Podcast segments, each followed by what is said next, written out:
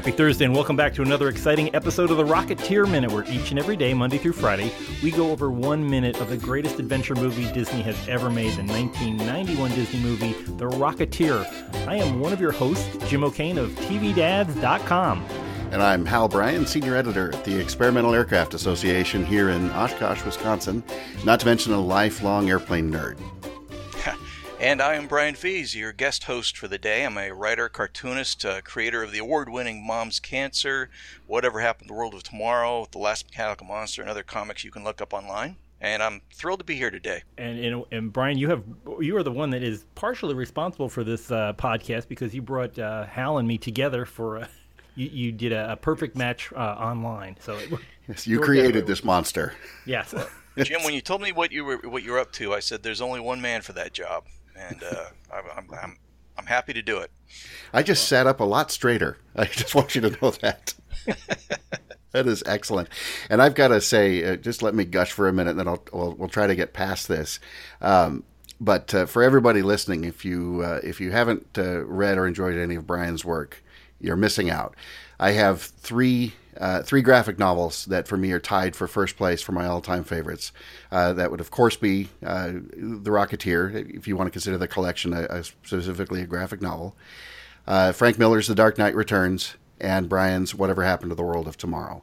Uh, I've lost track, Brian, of how many uh, copies I've bought as gifts to give to friends, and you're always kind enough to help me get those signed and all that sort of thing. But, but boy, it is it's it's on par with with the best of the best. Oh, thank you, Hal. I'm, I'm keeping an exact count after, actually, and uh, no, you, am I falling been, behind? no, you've you've been a huge champion. I can't tell you how much I appreciate it. So it's uh, it's great to get to talk to you and talk talk Rocketeer. Yeah, and, here. Uh, we are we are right here at the beginning. Well, we're you know still in the opening credits of of the movie as that beautiful James Horner score comes out. I I swear every time I, I watch this movie and, and hear the score, I want to go out and learn how to play the French horn. Just, it just makes me want to go out and fly an airplane, and I can't tell you how many times I've had this playing, and you know, uh, through the intercom system or something in an airplane when I've gone and gone and flown. It's just it's just the perfect open up the hangar on a pretty sunny morning and go out and fly music. This this opening theme is just flawless. Uh, it, it it's keyed perfectly with the uh, the sight of the GB uh, turning around, getting ready uh, to take off there as uh, Cliff's lining it up on the uh, uh, at the end of the runway, and uh, we get we're still in the endless credits here, so we're looking at initially we're looking at the executive producer Larry Franco. He he is kind of a, an adventure excitement movie maven. He's done movies as varied as Escape from New York, The Thing, Batman Begins, the ever popular Big Trouble in Little China, which is also a, a movies by minute uh, neighbor of ours, and uh, you know things like Starman. Uh, he also produced uh, October Sky, which uh, we'll be talking a little bit more about when uh, when we get to the director credit later on this week. But yeah, definitely he has a certain type of film that he gets behind, and, and obviously this is one of them: adventure, person, you know, romance, uh, just a, a, good popcorn movie that you know the kind of movie that you're gonna like. So if you see Larry Franco at the beginning, there's a good chance if you like this kind of movie, you're gonna like all of his other kind of movies. That's a that's a very nice IMDb listing. I, I do I wasn't aware of him his role in those films, but man, if you if you had a career that consisted of those movies, you've done all right. No kidding. Yeah, and we're we're still looking at that that Hiro Narita. Uh, we just talked about him yesterday, but it just every single frame of this movie, if you if you pause it, it all it all looks like just an epic. Uh, you, you want to paint it. it. It does look like the comic book. I mean, it's just it it has that whole uh, that whole Dave Stevens feel. Who, by the way, is our next uh, our next credit here. And Brian, you are in the biz, uh, and I know that Dave Stevens is quite a, a landmark artist and cartoonist. Uh, so could we talk? Let, let, let's talk about Dave Stevens. Oh, I'd love to. Uh, I, I think that's why I'm here. um, yeah, Dave Stevens was was, uh, and I say past tense because unfortunately he died uh, quite young, age of 52, leukemia in 2008. But uh, Dave Stevens is, is one of those guys who uh, whose impact and influence it is hugely out of proportion to the amount of work he actually did. I mean, he, he had a very he had a reputation of being very meticulous from which one could take the word slow. And as a result, his body of work was, was quite small, just mostly The Rocketeer. uh, plus uh, some painted covers and some you know really beautiful prints and things like that. But you know the fact that people are still admiring it and talking about it and being influenced by it 20, 30 years later uh, is just really remarkable. He's uh, there are a few people like that. He, in that respect, he reminds me of a comic book artist named Jim Steranko. And Steranko worked in the '60s for Marvel and did a, a couple of books. He did uh, uh, Agents of Shield. He did some Captain Americas. Not a huge body of work, but he set a very high benchmark for how good comic books could be. And I think I think Stevens did likewise with the Rocketeer. So I, I, I can keep talking. I'll, I'll keep talking all day. I mean, this is I mean, this, he is the he's the linchpin of this movie. I mean, this this movie came out of his work, and that it, uh, the Rocketeer had come out in the uh, early '80s, and from what I understand, uh, Stevens had originally planned when he when he first designed the Rocketeer that this would make a great movie. Yeah, well, you know, and he came out of the movies. He came out of his early career was um, after he, did some newspaper work on Tarzan and Star Wars newspaper strips, but he was an animator. He worked on the Super Friends series, and he did um, he did um, storyboards for Raiders of the Lost Ark and that kind of thing. So he had those influences very early. The influences of the great comic book illustrators or comic strip illustrators of the 30s, like Hal Foster, um, and it kind of tinged through this Raiders of the Lost Ark, uh, you know, feel of, of the classic movie serials. So he had all this kind of feeding into what he was putting into the Rocketeer, and you know I think it's I think it's fair to call his style retro, but I want to I want to dig a little deeper into that and, and make a fine point that you know it's retro in the sense that it looks like illustration and pinup art done in the 30s, the 40s, the 50s, but it's uniquely his in that no one in the 30s, 40s, or 50s was actually drawing comics like that. You know, if you look at actual comic books from those times, the, the drawing, the art was very crude for the most part. There were a few masters doing good things, but most comics books drawn back then just just looked uh, like they were done with blunt crayons, uh, because at the time, comic books was kind of or were kind of the the bottom of the commercial art food chain, and they didn't usually attract top talent. So, what Stevens did that is interesting to me as a cartoonist was he modeled or flavored his work after the very best illustration art being done in those days, and he translated it into the storytelling medium of comics, in which it wasn't done at all in those days. So it's like he, he evokes the times without without aping what was actually being produced in those days. You know, it's really interesting you, you pointed out like that, uh, Brian, because um, you know, in particular with with uh, his work on the Rocketeer, and, and, and, as that translates to the film, it's uh, you know, yes, it's it's retro, just as you said, but it's um, it, there's reverence as well, which you don't always see. It would be easy to to produce a story like this and sort of mock and make fun of it, and and in very quickly, I think I've I've I've said something very similar about uh, about whatever happened to the world of tomorrow. You know, you're looking back at the New York World's Fair and all the events that transpire there, and and giving that sort of that wonderful retrofuturism, but uh, you do it uh, and and forgive the comparison, but you you and Stevens have that similar approach in my mind. You're doing it without being ironic. Uh, you mentioned aping. Um, it's the same. It's that same sort of feeling. We can look back and we can appreciate it. We can celebrate it. We can improve on it, without taking anything away from uh, you know from the romance of it all. Oh yeah, uh, Stevens' love for that style was very sincere. There was, I don't think there was an insincere artistic bone in his body. If you right. read interviews with him, he he loved this stuff. It was it was passion for him. If he happened to sell a few copies, great. But the Rocketeer was was a project of love for him. Uh, he loved these characters. He loved the time, the era, the feel. Uh, it, it was it was a totally sincere effort on his part. Yeah, and he he did design the original story of the Rocketeer is more like a screwball comedy. I mean, there's a lot of you know over the top characters that are. I mean, they're drawn they're drawn well, but they're you know they they do have a, comedic talent to them. They're they're slightly different. To make it palatable for Disney audiences, they had to change a lot of it. Most specifically, uh, Cliff's Cliff's girlfriend is no longer uh, the the pinup model Bettie Page, but now she, she's a more a little bit more wholesome girl from from the uh, Orange uh, from Redlands. Can, but, can we talk about Bettie Page just a little bit? I don't yes, know if you, why you not? have, but no, no, no. If you're going to talk about Dave Stevens and the Rocketeer, you got to talk about Bettie Page, and right. and Stevens had this love and affinity, a genuine love and affinity for vintage cheesecake art. You know, the kind of things guys painted on their bomber jackets and put on their airplane noses during World War II. Uh, that was really his specialty. If you Google Dave Stevens, you're going to see, uh, you know, 30, 3,700 pictures of pretty, pretty girls, pretty voluptuous women. Um, and, and particularly, he loved Bettie Page. Uh, and, and not all your listeners may know, but Bettie Page was a real life woman. She was a pinup model in the 50s and she had this this jet black hair with bangs, a real iconic look. Uh, if you're over the age of 18 listening to this podcast, Google Bettie Page, B E T T I E, and you'll you'll see the picture and you'll say, "Oh, her." You know, you you'll instantly recognize her. In in uh, 2012, Time magazine named her one of the 100 all-time fashion icons, and uh, what made Betty stand out was was she had this kind of wholesome, innocent attitude she brought to these these fairly lurid photo shoots you know, she just looked right at you through the camera and just seemed to be having the best time. So, in the early Rocketeer comics, like like you just said, Jim, uh, Stevens gave Cliff Secord this girlfriend who looked exactly like Bettie Page and was named Betty. And it comes time to make this movie, and Disney says, "Man, you you can use Howard Hughes, and you can make the mm-hmm. villain look like Errol Flynn if you want, but you cannot use Bettie Page.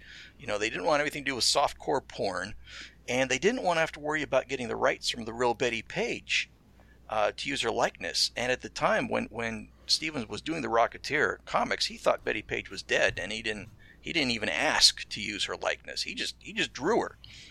Uh, and he tells charming stories in interviews about finding out she was alive. She'd had a rough life after her, her heyday. Finding out she was alive, uh, meeting her when she was in her 70s, he sent her some money to kind of uh, acknowledge his debt to her. And, and he tells great stories about driving an elderly Bettie Page around town to cash her Social Security checks. So they, they actually went on to become friends. Um, but the whole deal with, with the right to use her image was very lackadaisical. And lackadaisical is a word that it's never been applied to Disney lawyers.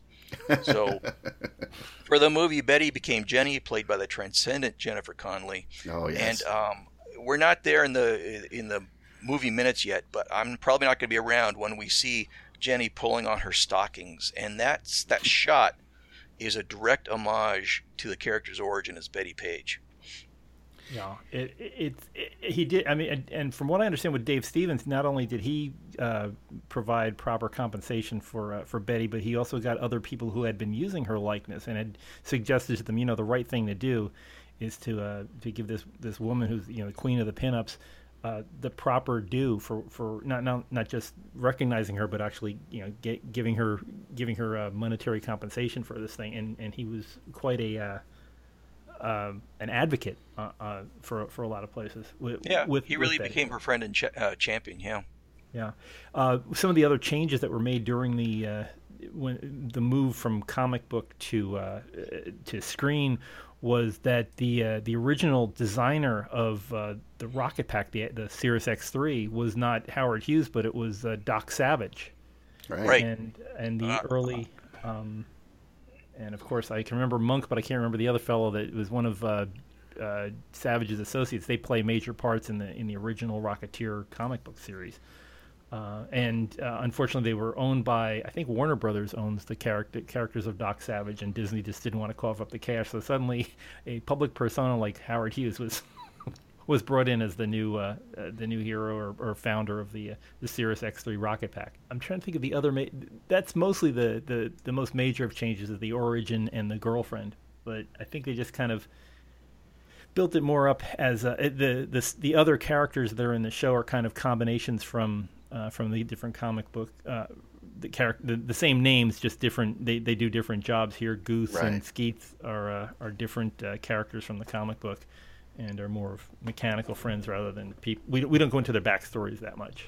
Yeah, I've I've read the comics, and I think the movie is a pretty pretty faithful translation. Um, take keeping into account the as you said the Doc Savage, they couldn't get Doc Savage, and they didn't want to use Bettie Page, and and I think from what I've read, Stevens understood all that, and uh, considering some of the some of the compromises Disney had asked him to make at various times, I think he, he got off pretty well. Uh, as I understand it, Disney wanted to set the movie in modern day, and uh, they didn't think anybody would care to watch a movie set in the 1930s. And Steven says, "Well, what about that Indiana Jones thing?" And Disney said, "Oh, yeah, yeah, well, that, that that's true."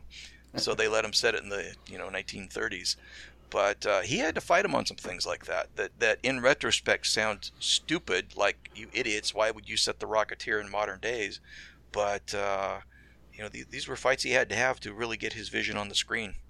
Right. And he took a very active co-producer role too. He wasn't just one of these authors. What usually happens is, is if you're a cartoonist, you sell your you sell your stuff to a studio, eh, you sell your rights, and you're just you're out of the picture. They don't want to hear from you, and you don't get to go on set, and you got nothing to say about it.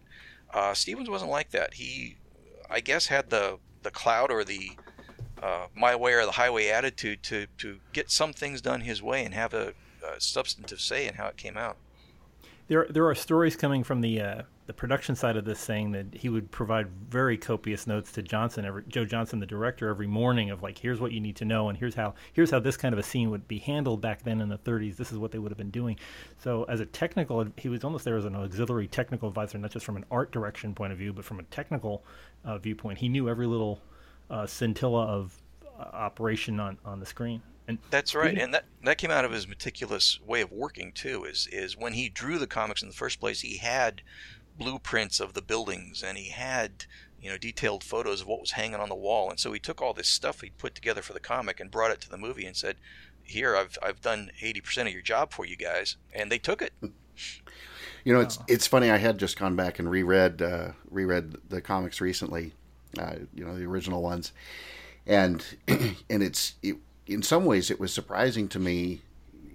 You know how how different the story was in certain spots. Uh, you know, he's um, we see this top secret experimental airplane, and then there's a there's some great scenes in there with a P twenty six Peashooter fighter, and and uh, Cliff is using the rocket pack to get get involved in that, which is in the movie, as we'll see later on, becomes uh, becomes the clown act and the big standard biplane and and and this sort of thing. Um, so and yet still in in my gut, I look at the the movie and say, oh my gosh, it's got to be one of the most faithful adaptations ever. When even we can we can list a lot of things. that are some fairly major deviations, and then I think what finally occurred to me is that that uh, the movie isn't necessarily 100% faithful to every detail of the plot, but I think it is 100% faithful to Dave Stevens. There you go. Yeah, I think that's right. And it's it's it's so easy to get lost in this movie. Though I mean, every every time you, you turn it on, you have to watch. You know, maybe roll back to another scene and keep watching. This Right. this takeoff scene, just just so many little moments that you could you can picture storyboarded where uh, Cliff is kissing his thumb and pushing it up against the the photo of Jenny, uh, who's carefully taped up on his uh, on his dashboard there Right. the uh, and that uh, uh, speaking of scintillas earlier, I noticed the, the scintilla magneto Yep, to the that. left of uh, of Jenny. The magneto which, switch uh, there. Maybe Hal, this would be a good time to talk about uh, what a magneto is and what it does in terms of starting a plane and stuff. Sure. Well, it's uh, how much time do we have? It's a it's a key component to the uh, to the electrical system. It is what is basically providing the uh, the spark to the spark plugs, so that uh, so that the engine can fire. Uh, most uh, most airplanes will have dual magnetos, and that's primarily for redundancy. So each set of magnetos is connected to to its own set of plugs. Um, you don't see much of the switch here, but it's uh, those scintilla magnetos are these great. You know, it's a big, uh, kind of like a lever uh, that uh, that just rotates in a circle around there, and so you would have the off position. You can see the off position there in in uh, this part of this minute, like about second twelve or so, uh, and then you would have left and right and both, and uh, so as as part of uh, getting ready to fly the airplane. Once it's uh, started, you're running up the engine to a higher RPM. Then you're checking the magnetos, making sure that uh, uh, that both sides are working. And so you'd be cycling it from the left mag back to both, and the right magneto, then back to both, making sure that there's not a huge RPM drop one or the other, because you you want to make sure they're both at full strength instead of just saying, well, the right one is fine. Then if you lose that one in flight and find out then that the left one isn't working, you know, then you're in bigger trouble. Um, I also love in this same shot, of course, that we talked about the picture there of Jennifer Connelly and the like, even the tape is sort of is period appropriate. That's not you know modern day 3M Scotch tape or anything. It's this nice brown look. And then I always I always remember um, that uh, uh, probably about four years before this movie came out, when I was finishing my uh, my initial uh, pilot's license, I had a picture sort of similar to that of of uh, of a girlfriend at the time, and used to do exactly that. Had it taped up on the instrument panel when I would fly on my own, and then and then one day I left it in the airplane, and I didn't get it back for months because every pilot that was flying that same airplane would take it and then sneak it to the next guy and everything else. I I had to go back and tell her. Said your your picture's been on a lot of trips, Heidi, but uh, you know I did finally uh, I did finally get it back. You're you're real popular with the boys down at the airport. Yeah, exactly, exactly.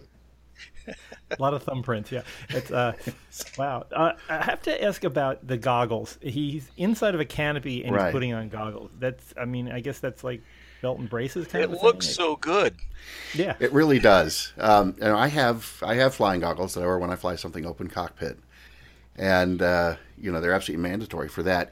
Inside, uh, boy, with the visibility is already so terrible uh, in the GB. You know, you've got that canopy that's just it, it, it's practically a helmet already. Uh, the canopy of the airplane around you. I can't imagine putting on goggles like that. But you know, no spoilers. They do come in handy a bit later. that that is true. Yeah. So I, certainly have him with him, but uh, I, I know a couple of people, which I can't, I can't believe I'm saying this sentence. I know a couple of people who run airport museums, and one of the, one of the hardest things to preserve are uh, former flyers goggles because Oh, those yeah. uh, that foam that's just behind the, you know, that's right behind the glass.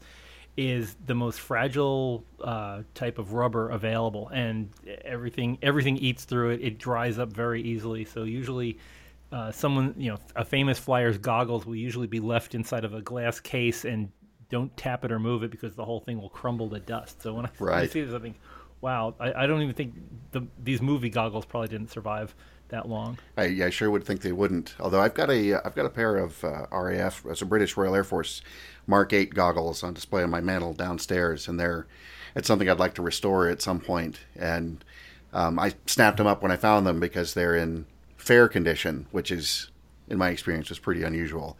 Now, granted, that's you know uh, several several years newer than what we're seeing here in the in the film, and, and his goggles are period period appropriate. So it gets advanced a little bit, but still, as you said, they don't last. Yeah, Uh, we do come by the uh, the wait for it uh, moment where we're about to see a, uh, a, a, a an interruption in continuity. We see uh, Cliff grabs the red handled co- control stick, Yes.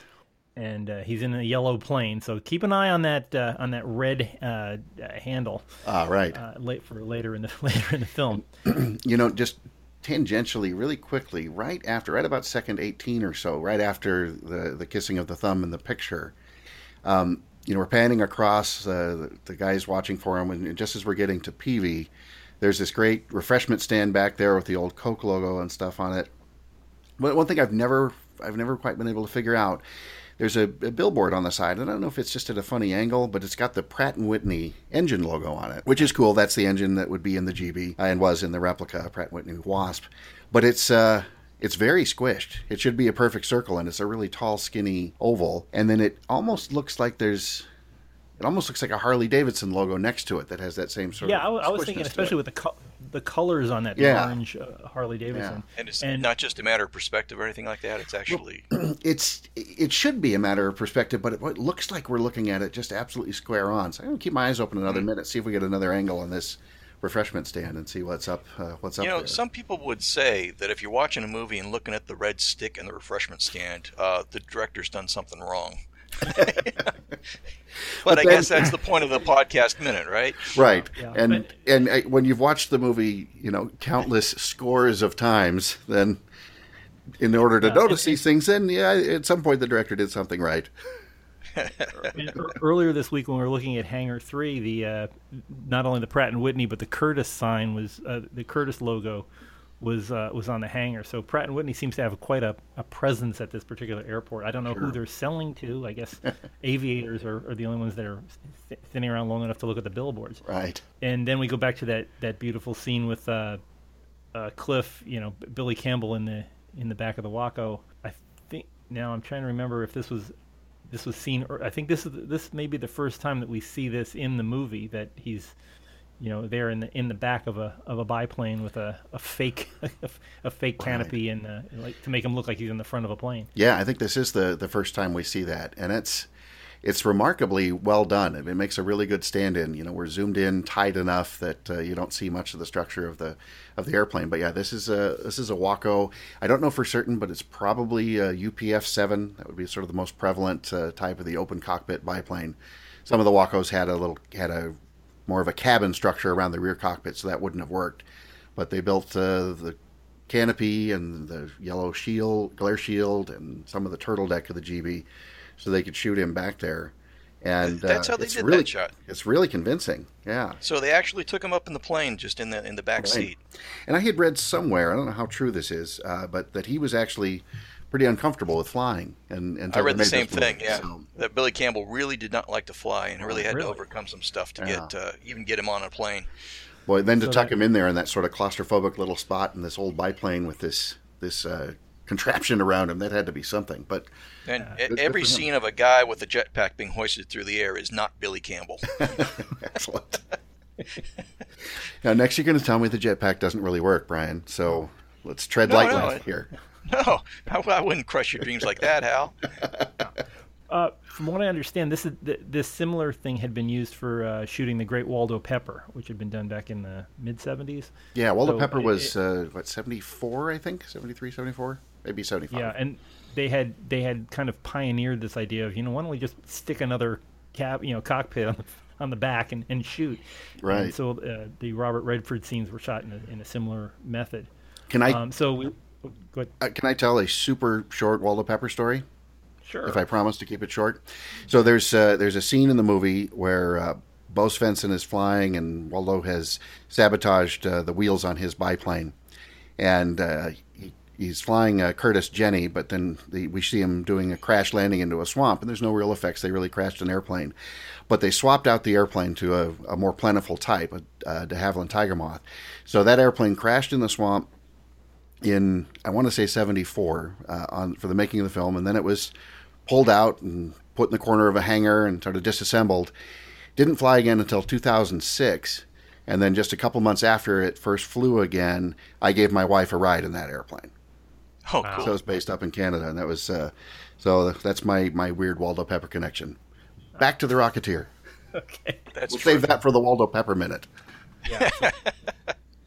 so we're we're watching the. Uh, uh, the, the first throttle up here Right. as, as he's getting ready to, to, to start his first movement, and I just I love those uh, the the furring strips on the uh, on the interior of the plane. It's just the just the carpentry work on that one little scene. It's like wow, what a what a great job of carpentry. Uh, but I it's it's only uh, matched by the poor welding work on the uh, on the metal frame. Pretty rough Well, there. I just want to say, from just from a storytelling perspective, what, what the listeners don't realize probably, Jim, is that you sent me this minute of movie to watch in preparation for this this podcast, which is fantastic. But I I, I watched sixty seconds of this movie, just this minute, and man, I cannot wait to watch the rest of it. I mean, even here on minute four, the the way they're structured the action of of you know the the title and the clip and the clip and the clip and and you see Cliff in the plane. And it's like, man, I want to know what happens to this guy. So there's just right here at the start, before you even start telling a story, there's some good storytelling going on. Oh yeah, yeah, and and it, it tells it so it, re, it relies on the visual so much. Every little scene, it's like here's a bit of information, here's a little bit more of information. Even and and it, it's it's even if it's momentary, it's correct. Like we we see the uh, uh, the, the tachometer, and it's showing how many how how long the engine's been running. The engine has been running one minute. And so this is like That's- the first the first go. You know, it, yeah, it really it's puts you in the time and place. it's and it's really funny you mentioned that uh, that tachometer, Jim, because I'll be honest and say that I hadn't noticed it before. In all the times I've seen this movie in the last, you know, 25 plus years, I hadn't noticed it until we were getting ready to do this and I was sort of studying it again. And to be uh, just a minor correction, it's actually been running for one tenth of an hour.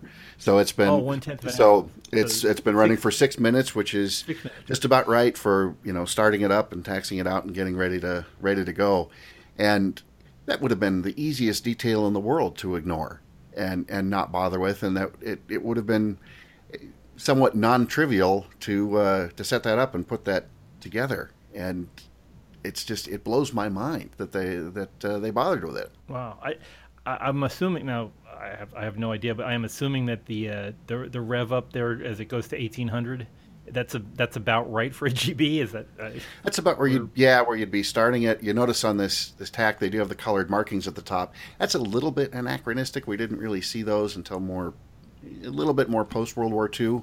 Started seeing the friendly markings, but the red line is at 2600 RPM, and uh, and sort of what we call the top of the green would be uh, is there at 2300 RPM.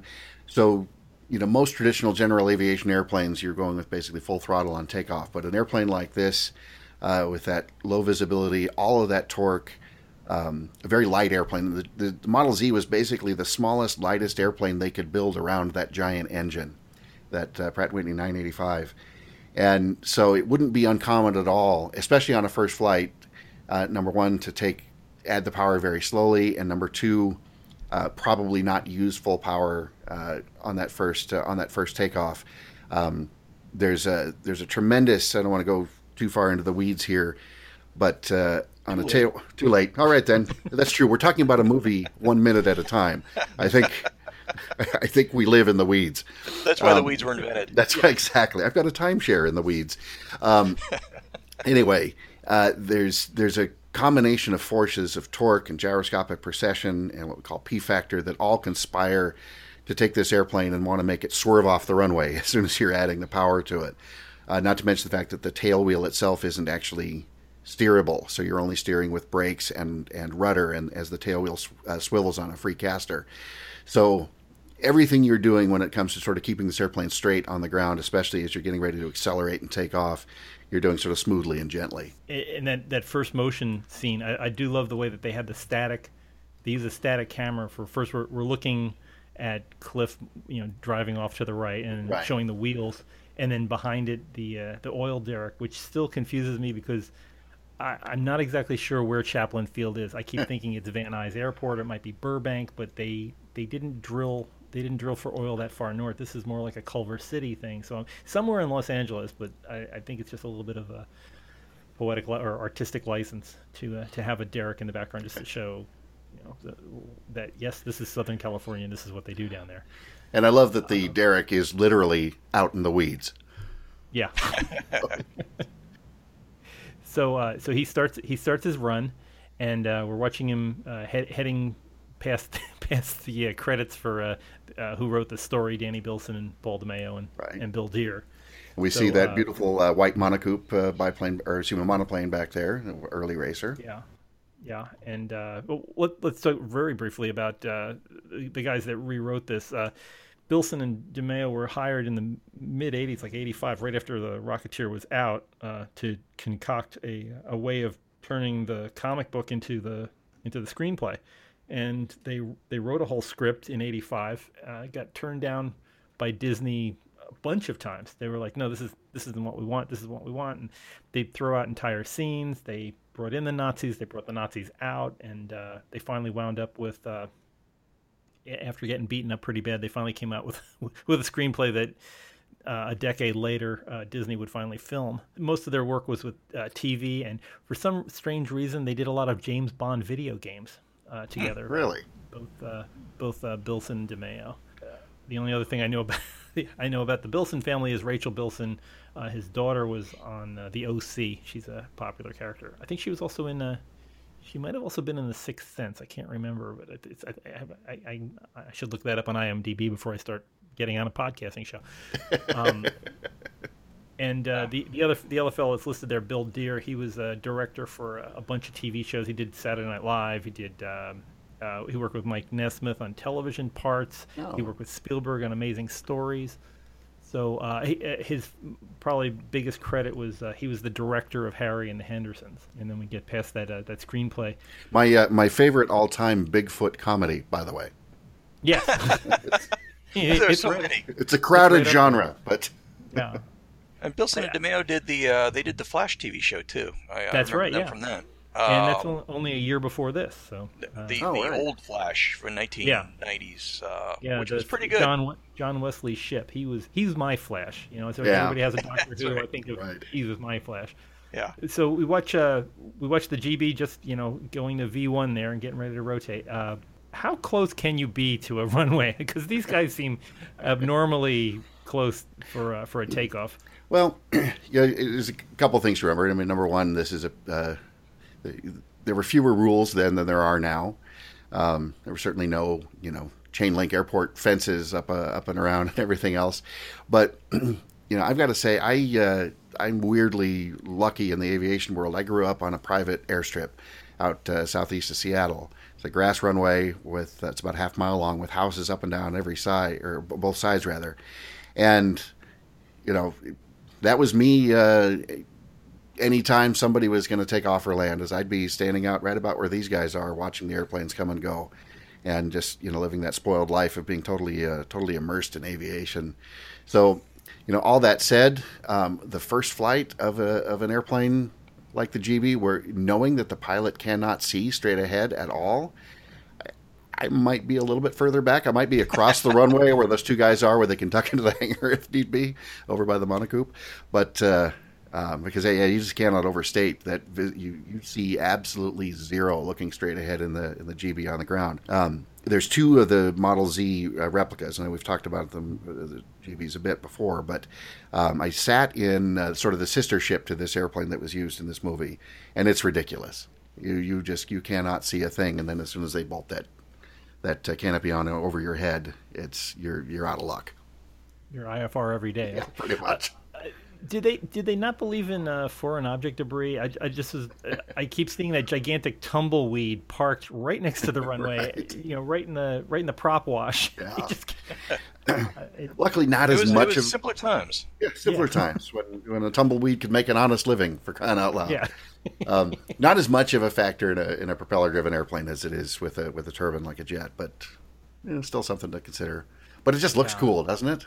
And uh, Oh yeah, yeah. And we, we get down to the end of the runway, and the, the chase plane is given that uh, that great image of the number four pulling up uh, off the uh, off the end of the, the runway there. Such a and and, and followed by James Horner's uh, timpanis and the and the and the trumpets as it as it lifts up. I want to watch this movie again now. yeah, no kidding.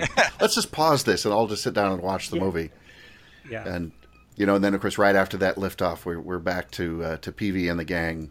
So you know, looking at that neat shot, they're all lined up, and I I love the expression on Peevy's face there, as he's you know he's always giving Cliff such a hard time, but he's so happy and and proud Yeah. right then.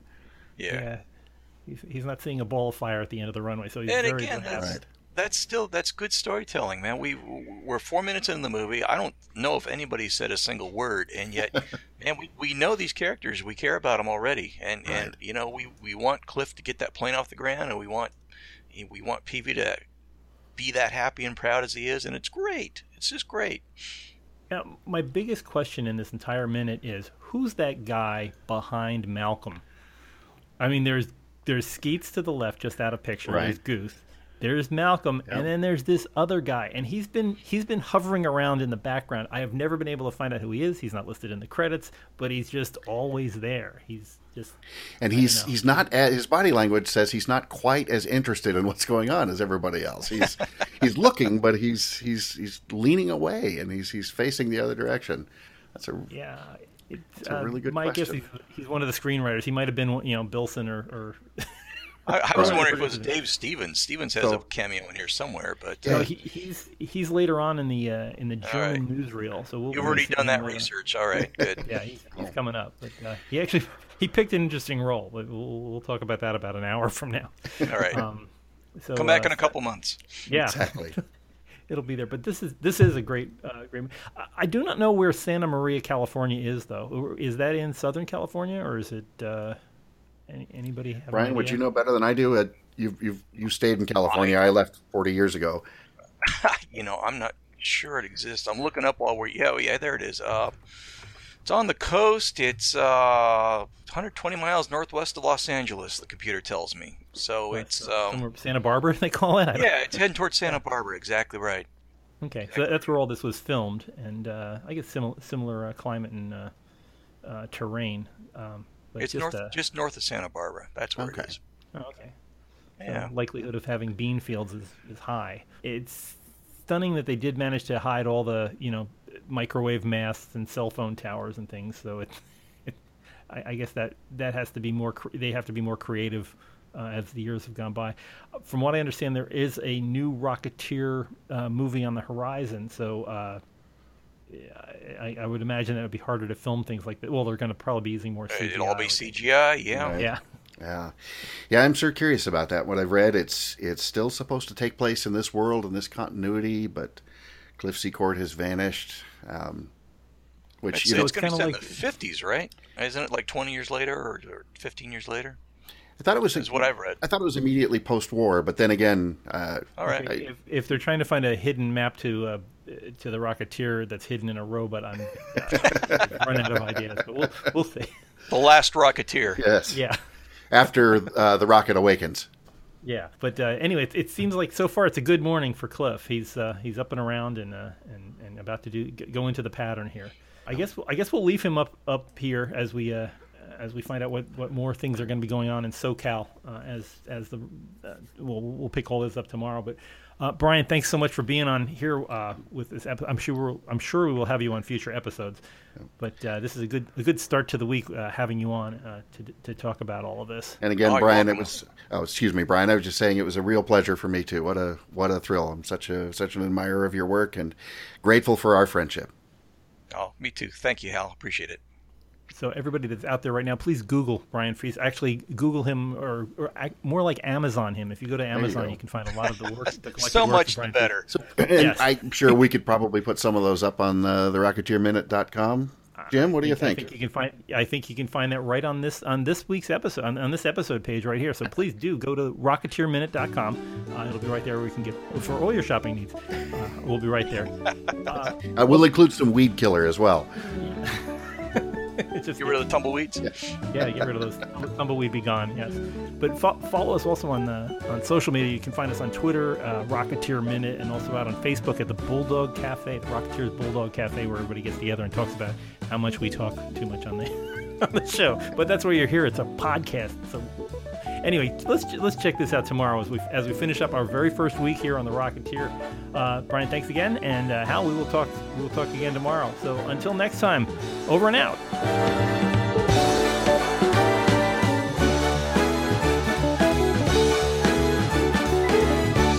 Get him, kid.